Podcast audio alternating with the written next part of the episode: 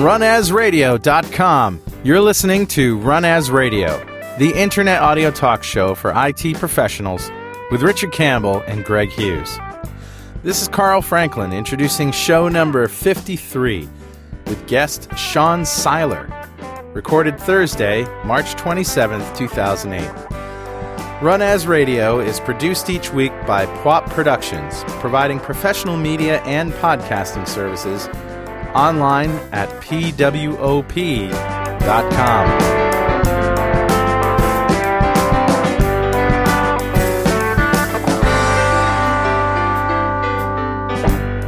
You're listening to Run As Radio. I'm your host, Richard Campbell. With me, as always, my friend and co-host, Greg Hughes. Hey, Richard. How you doing? Everybody, how are things? Things are great for me, man. You know what I'm working hard on right now is all of the stuff we're going to be doing at TechEd in the U.S. in Orlando. Going to be a busy week. Yeah, the all IT week. That's right. So I get to go for both weeks because I'm going to be doing .NET Rocks for the Dev Week, and then we're going to be doing All Run As Radio for the IT Week. And I've been putting together panel discussions. Uh, we're going to do on the TechEd Online stage uh, for both weeks. So people that are there can see it, can see it uh, in person, and of course, uh, recordings will be made and content saved for posterity's sake. Yes, we'll make them into shows. Yeah, one person that I know that hope to have, because uh, we know that he'll be there at TechEd and hope to uh, have on a panel is today's guest. Absolutely. All right, Greg, let's introduce our guest. Sean Siler is the program manager responsible for IPv6 at Microsoft. He has previously managed the company's IPv6 education and outreach programs and served as the IPv6 technical lead for Microsoft Federal. In each of these roles, he's been able to actively assist Microsoft customers better understanding of the need for IPv6 and to help them begin their own IPv6 deployments. He's a 12-year veteran of the U.S. Navy, has owned his own company, worked in the Pentagon, and spent several years as a technical trainer. Sean is a member of the IEEE, the Internet Society, and Mensa. U.S. Navy and IEEE. It's a great, interesting combination. Lots of smart folks come out of the Navy. You know, it's one of the things I, I enjoyed about it was just getting a, a great rounding of experience. It definitely put me in the right direction. I got my head on straight when I was young. well, and, and I, I, meet lots of folks that I've worked with over the years that came out of the military, and I think it just puts a little sense of seriousness in the work that they do. Absolutely. Uh, especially the nuclear reactor guys. I've, I've worked with a guy who was a nuke, a nuke uh, sub guy, worked in the back end of the of the subs. He was a serious guy. It's funny that you bring that up. That's actually one of the things that I, I was on track to do. I, I started off as a nuke in the Navy. Oh wow! so I just sort of uh, I've had a very interesting and, and uh, colorful career. I have a couple friends who've worked on who uh, until recently actually worked on the aircraft carrier deck uh, on a U.S. Navy ship, and you definitely have to be on top of your game uh, to survive that. And it definitely uh, the discipline that that military experience can be real valuable later on. Exactly. I, I recommend it to everybody. Uh, and and a, generally a good thing to uh, support your country as well. I, even though I'm a Canadian and we're a little more casual on the patriotic side of things, I think public service is something Always we all good. should be part of our lives. There you go. But speaking of public service, IPv6. This thing's been hanging around for 15 or so years, and now Got you're it. telling me we're really in trouble. I mean, is this just like the oil crisis? We've perpetually been told we're running out of oil. Now we've been perpetually told we're running out of IP addresses. Uh, didn't we put this to bed once we created NAT? It's probably the question I get most often. I hear that all the time.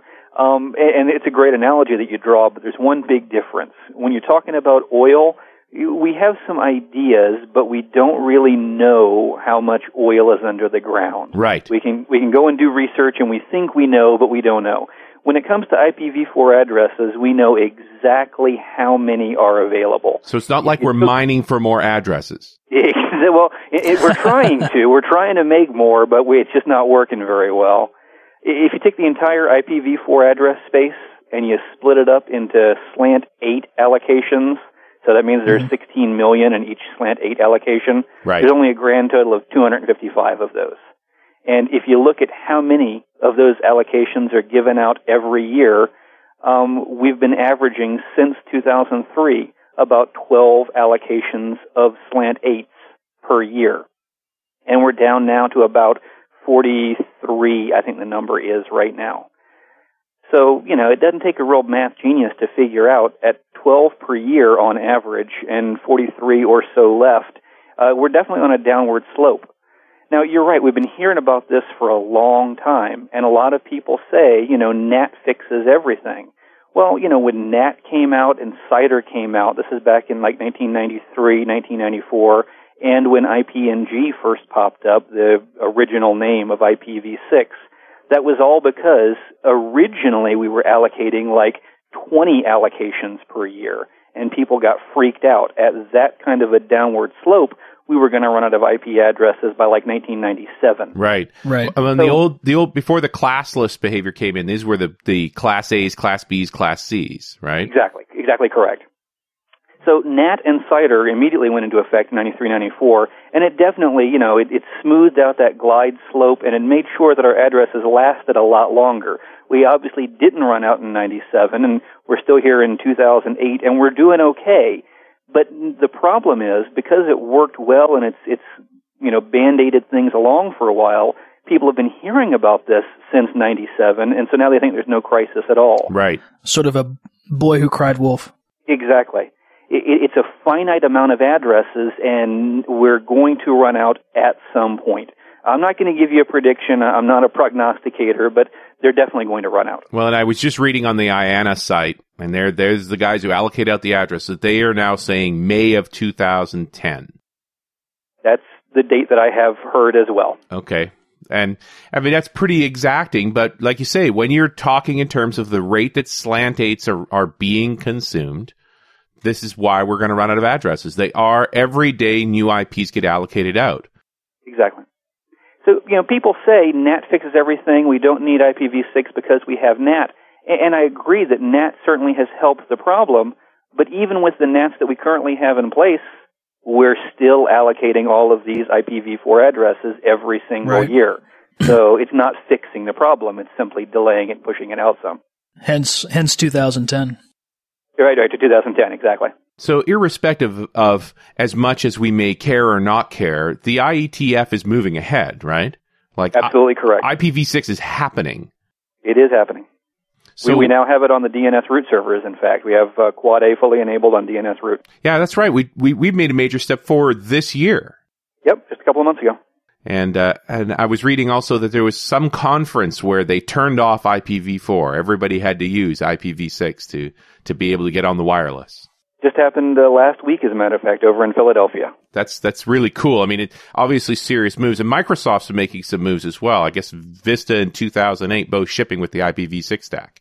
Ab- absolutely. Uh, not only shipping with the stack, but with V6 enabled and preferred by default. So that's actually, you know, if you've got two Windows Vista machines sitting side by side in your network, even though you might not be aware of it, they're going to be using V6 to talk to each other. Why? Because V6 is preferred. Now, I just So- I just had this experience. I was setting up a set of demo servers uh, for a conference in a, in another month or so. I, all 2008 boxes, and I gave them all names, but I hadn't taken the time to go in and actually make some DNS entries for them. Mm-hmm. And and so I knew their names weren't going to be recognized. So I was prepared to just edit the host file. I mean, Right. spot the IPv4 geek here, right? So while I get distracted, I haven't done the host thing. I'm working on other stuff. I come back and I think I thought I'd already done it. So I just tried to ping the name and it worked. It worked. But when I pinged the name, the address it resolved to was an IPv6 address. There you go. That weird wonky looking thing. It, it is. It's very strange the first couple of times you see them, but you've just hit on one of the first, you know, real benefits that we like to talk about with V6, and that is that it's just it automatically happens. You plug in your boxes, and the machines that are on the same link, they automatically can just find each other and can communicate. You don't have to have a DNS box. You don't have to register. You don't have to do anything else. They can just find and communicate with link local addresses. So it's amazing. I mean, one of the best ways I've heard this described is that IPv4, which is old. I think the spec was originally written in 81. Actually, a little bit earlier, um, just saw a presentation with Vint Cerf, and he was saying they were actually beginning to work on it in like 77. Wow. So uh, so many of the features that we take for granted today, like DNS and DHCP and so forth, came after the IPv4 spec. It's right, exactly. And that's the thing. I don't want anybody to think that, you know, anybody is trying to bash IP version 4. It's a great protocol. It's done a terrific job of getting us here. Uh, we, we like it. Everyone likes V4. It's not bad. It's just that we, it's time to move on. We're, we're in a uh, uh, space constraint here, and it's time in order to get to the next level of services that we need to support the applications and the, the things that we want to do we need to make sure that our, our network can support that with a new level of next generation uh, services that are built into the network stack. So, I mean, let's face it, what is IP version 4? At its very basic layer, it's all about just pushing packets. It's a dumb packet pushing protocol. There's nothing else that's really built into it. It's all designed to just push little frames across the, the network. And that's it. Everything else is stuff that's been added on over the years.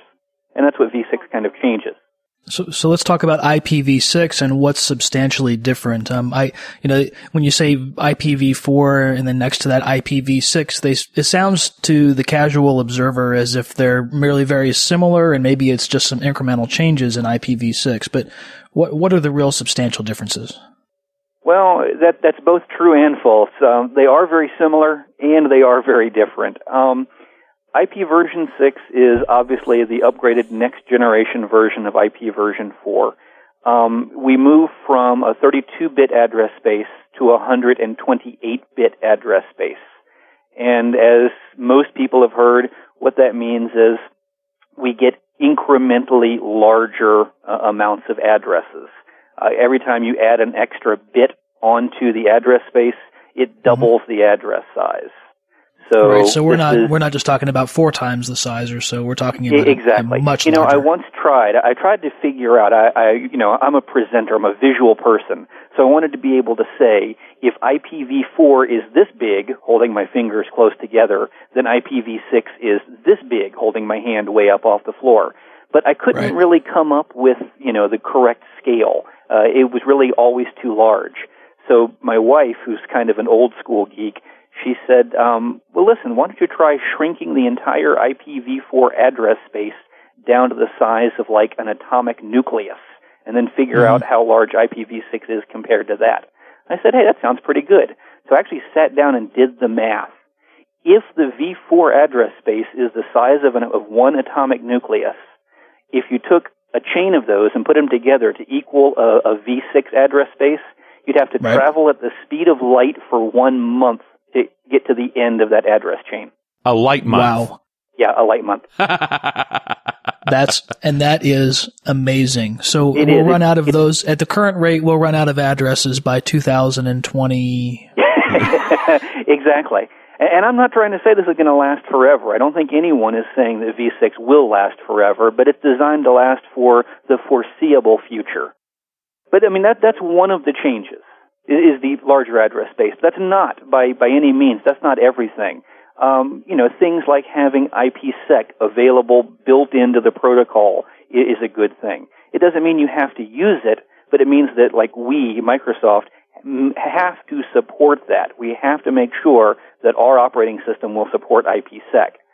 Um, so that's really good for interoperability to make sure that everyone will support IPsec. Everybody's going to support IPsec. Right. The other one that really excited me was multicasting actually working.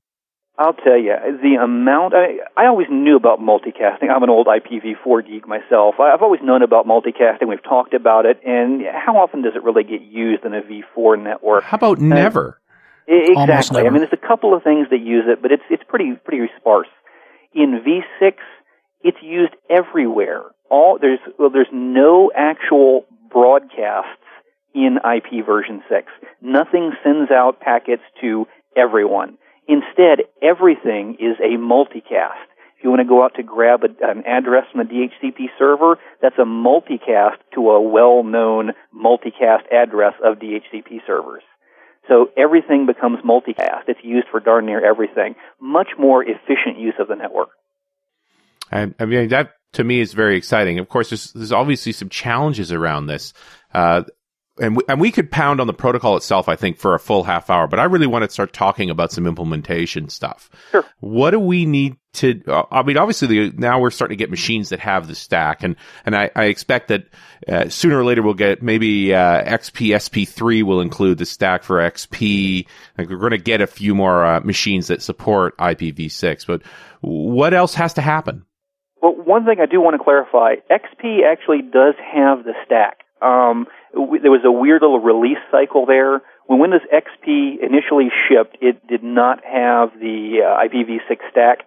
Uh, we came out with something called the Scalable Networking Pack for Windows XP uh, right around the Service Pack 1 timeframe. Once we got to Service Pack 2, that was integrated into the Service Pack.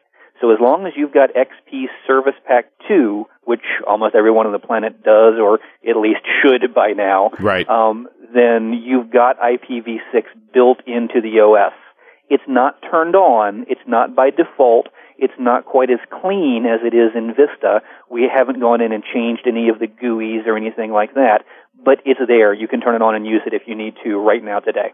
And maybe we should just get this off the table or certainly get your position on it folks are saying we should be turning IPv6 off on Vista and, and Windows 2008 until it's time to start using it. Absolutely. I, I hear this all the time. Uh, you know, you, if you go out on the internet and you do a search for IPv6 and connection or IPv6 and slow, you, you'll see 5,000 people saying, oh, I can't access, uh, you know, my, my printer. And 10 people will say, turn off IPv6 and try it again. Or exactly, I, yeah my tires are going flat on my car. Oh, turn off IPv6. It's the general right. answer for everything. And uh, I certainly understand from a security standpoint that in managed organizations, there's this long-standing notion of if you're not using it, you should disable it. Right. But and I, I get that. At least that one makes sense. But one of the myths that I definitely want to dispel, people say, oh, well, if I'm going out on the internet, IPv6 slows down my internet browsing. And that's yeah, I've heard that too. absolutely, positively not true. I will stake my reputation on that. And the reason for that is, if I'm a home user, I'm sitting there at my house and I'm going out to, uh, you know, browse the internet. Your internet service provider, unless you're in a foreign country, if you're overseas, it might be different. But here in the U.S., you're not getting an IPv6 address right. from your your ISP. Since you're not, the only thing that's enabled in IPv6 is that link local address we talked about before. Right. So you could use that to talk to other machines on your network, but you can't translate that into any sort of a connection to go out to the internet. So every time you go out to Amazon or Facebook or whatever, Microsoft.com, you will never ever, ever, ever try to use IPv6 to connect to those sites. Why? Because you don't have an IPv6 address with which to connect to them. So it's totally contained to your, your link, your in-home network. So I, I get that people want to turn off stuff for security reasons. We really don't think it's necessary. We've gone through a full security suite, a sweep on IP version 6 and have run no problems we think that you actually cause more issues trying to go in and turn it off and back on. So we recommend out of the box, leave it on for everybody. But at least it's a logical argument saying we want to disable it because of security reasons, because we're not using it, that sort of thing. Um, but again, we don't recommend it. We say unless there's a specific thing you're trying to address, just leave it enabled. Absolutely. So how are we going to deploy IPv6? Is this going to be a, a great switchover day where everybody's going to turn on IPv6 and that's what we're going to be working under? Well, we did that once on the internet. I don't think it's going to happen again. and you're talking um, about the, the 675 to IPv4 transition. Yeah, going for uh, the NCP. Um, I don't think that we're ever going to have an opportunity to, to make that sort of a, of a modification, a switch again. Now, this is going to be a slow and steady uh, rollout. Uh, right now, we're in a, an ocean of IP version 4 with some, some dots of IPv6, you know, here and there. Slowly, over time, organizations are going to enable IP version 6, and so we're going to have these islands of V6.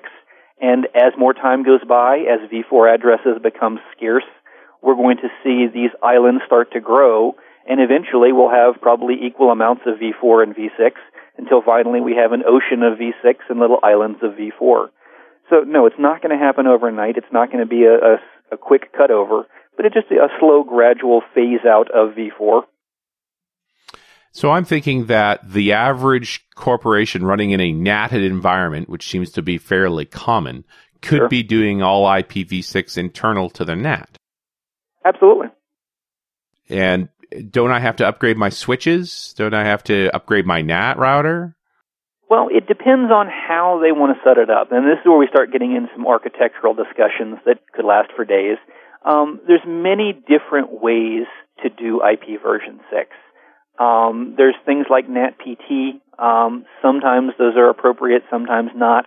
But you could do IPv6 behind one of these. Um, you uh, with a V4 island out front. Um, you could do V4 behind with V6 out front.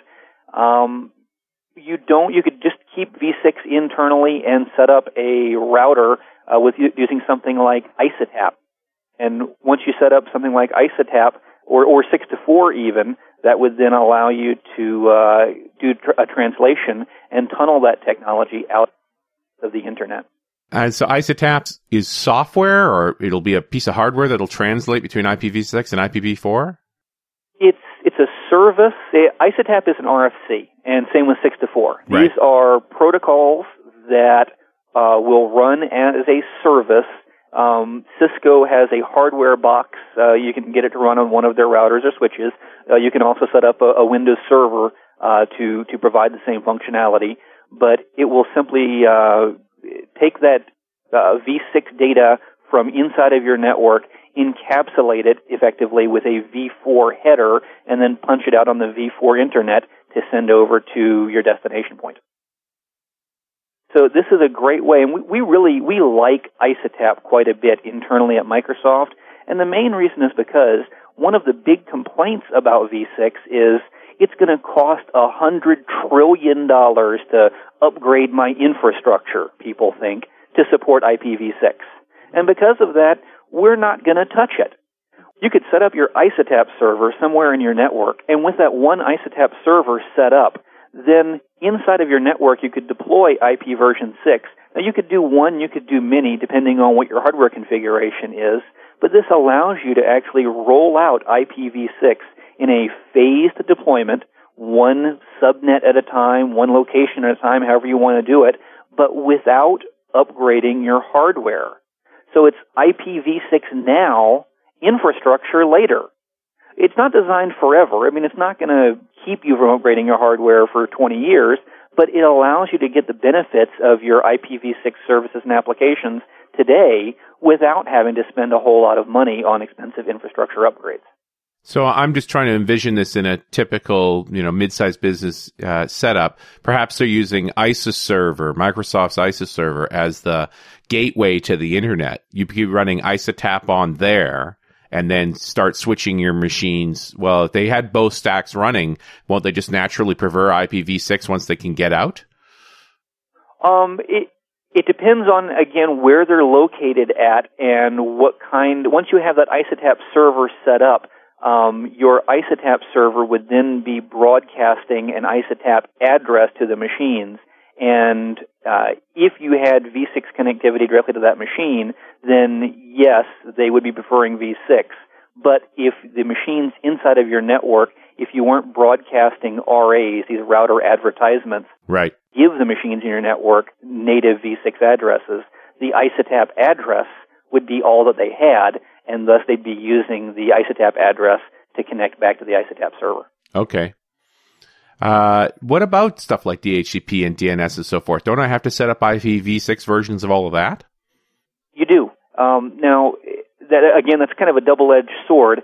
Um, DHCP v6 is a brand new version of DHCP. It does support IP version 6, but I mean, it also supports IP version 4.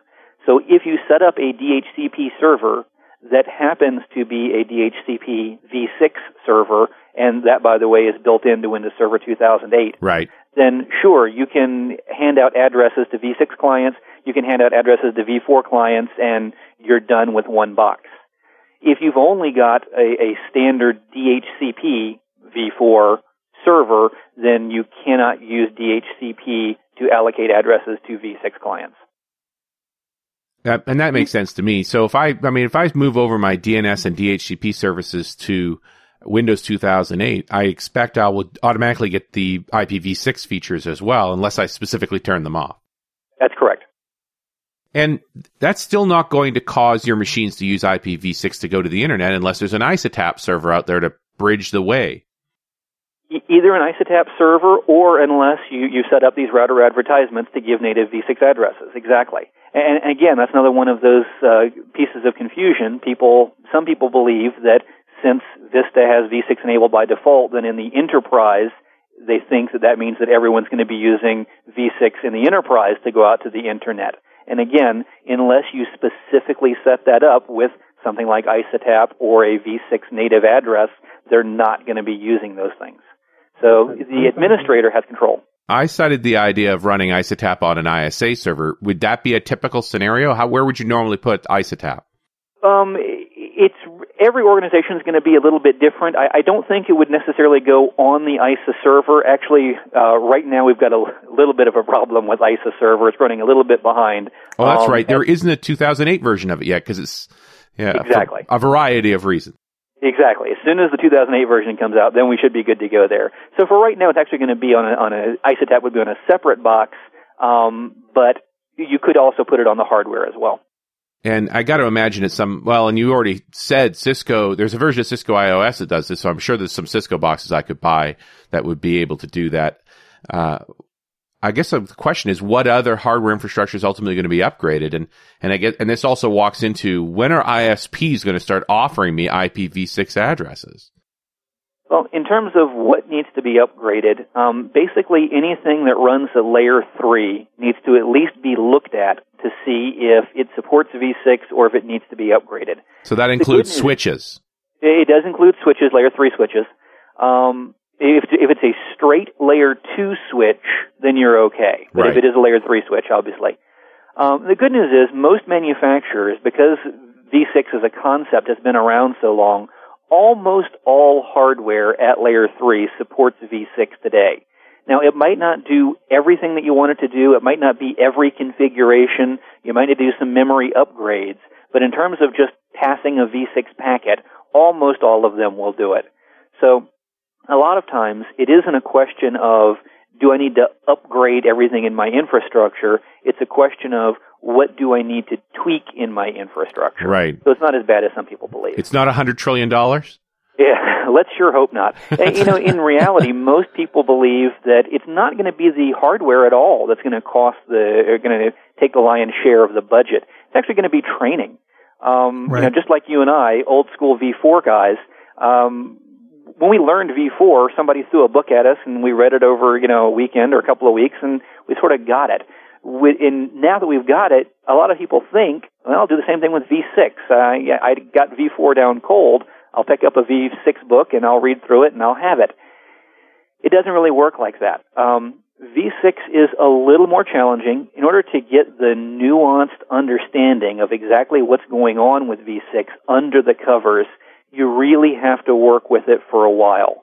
Um, although on the surface it looks and feels a lot like V4, the actual nuts and bolts of it, the way things happen, in order to learn it enough to troubleshoot it, you really have to work with V6 for a while. And that's why I'm recommending to, to everyone, set up a test lab now, even if it's at your house, I don't care, but start playing with V6 now, just so that you can see one of those weird, funky IPv6 addresses and understand how to start troubleshooting it the companies who are saying we don't think that V6 is a problem, we've got NAT, so we're not going to touch it until 2010. Well, when it comes to 2010 and now they have to deploy it, if nobody's seen it before, they're going to have a problem because they don't know what to do with it. It's going to be very un- unique to them and uh, a steep learning curve. Well, and, and you're talking about internet connections being down, internal networking connections being down, like stuff that you can't wait a week for training to figure out. Exactly. And it, again, too, that's why we also Number one, we try at Microsoft not to use the word migration. We don't believe that anybody right now should be migrating to IPv6. Instead, we believe you should be deploying IPv6. Yeah, migration implies turning off. And and IPv4 isn't going to suddenly stop working in 2010.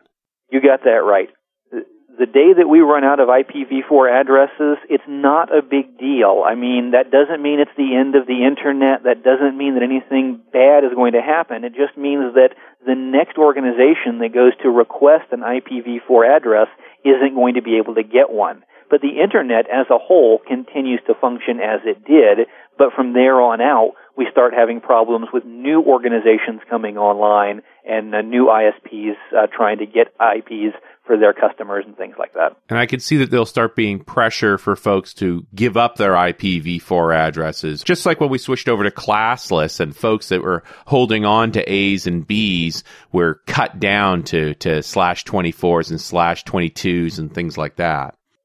Well, you know, that's a topic of much debate right now. Um, there's a, a raging, and, and I say that with a capital R and in bold type, raging debate in the internet community from people saying, you know, look at the number of organizations that have a full slant 8, uh, the old, you know, class A, uh, mm-hmm. assigned to them that don't really need it. These organizations should be forced to to allocate that that give up that slant eight give it back, back yeah. to IANA, or the other school of thought is there should be some sort of a financial incentive to make it worthwhile for these organizations to sell back their unused IP addresses to IANA. And, and, and largely these are companies that were like the early, early guys on the internet, folks like Hewlett Packard and, and Stanford University that were, they Correct. were there, they were part of the, the IPv4 transition, for example. Exactly. And when they got those addresses, they, because of the, since they were the early adopters, these really weren't, you know, leased addresses. They were, they were given, they were granted, they own these addresses. Sure. But that's pretty much before the era of the ISP. Exactly, exactly correct. But so a lot of people believe if these companies were to somehow give back their unused uh, allocations, their unused IPs, that we would then no longer have a need for IPv6 because we'd have plenty of addresses put back into the pool. Um, and I just want to take a moment to discuss this to say that most people who look at this uh, from a big picture view say that while that sounds really enticing, in reality, there's not a whole lot of ways to make this work. Number one, what organization, what uh, IT manager is going to go to the CIO and say, hey, we want to renumber all of the IPs, uh, all of our subnets inside of our network to get, you know, a couple of thousand dollars or ten thousand dollars there's too many other pressures going on inside of their organization. Yeah. No one can force them to give them up. I mean, they own them. So legally, there's not a whole lot that can be done. But even if, let's say that miracle, miracle of all miracles, let's say that 20 slant eights came back. I mean, that's a huge number of addresses. Well, we're allocating 12 per year. So 20 would give us an extra, what, two years? Right. Right. Uh, we're not talking about, you know, lasting forever. These addresses are going away at a pretty prodigious rate. So, like it or not, V6 is coming and we have to get ready for it. Gentlemen, another half hour has disappeared. Sure uh, has, Sean. I know that if uh, Microsoft.com slash IPv6 is a is a quick uh, redirect way to get to information at Microsoft. And I should point out that there's a link on that page to the IPv6 blog that you write, which is a great resource of of a lot more extended information. So anybody who wants to know more about what Sean's thinking about, that's probably the place to go. Absolutely, and uh, I try to put up anytime I hear something that's uh, you know going around the internet that doesn't sound quite right. Try to do a little debunking there on the blog. Uh, feel free to give me any feedback there as well. All right, gentlemen, I guess we're going to have to call it a wrap. Sean Siler, thanks so much for talking to us about IPv6. Thanks, no Sean. problem. Thank you for your time. And we'll see you next week on Run As Radio.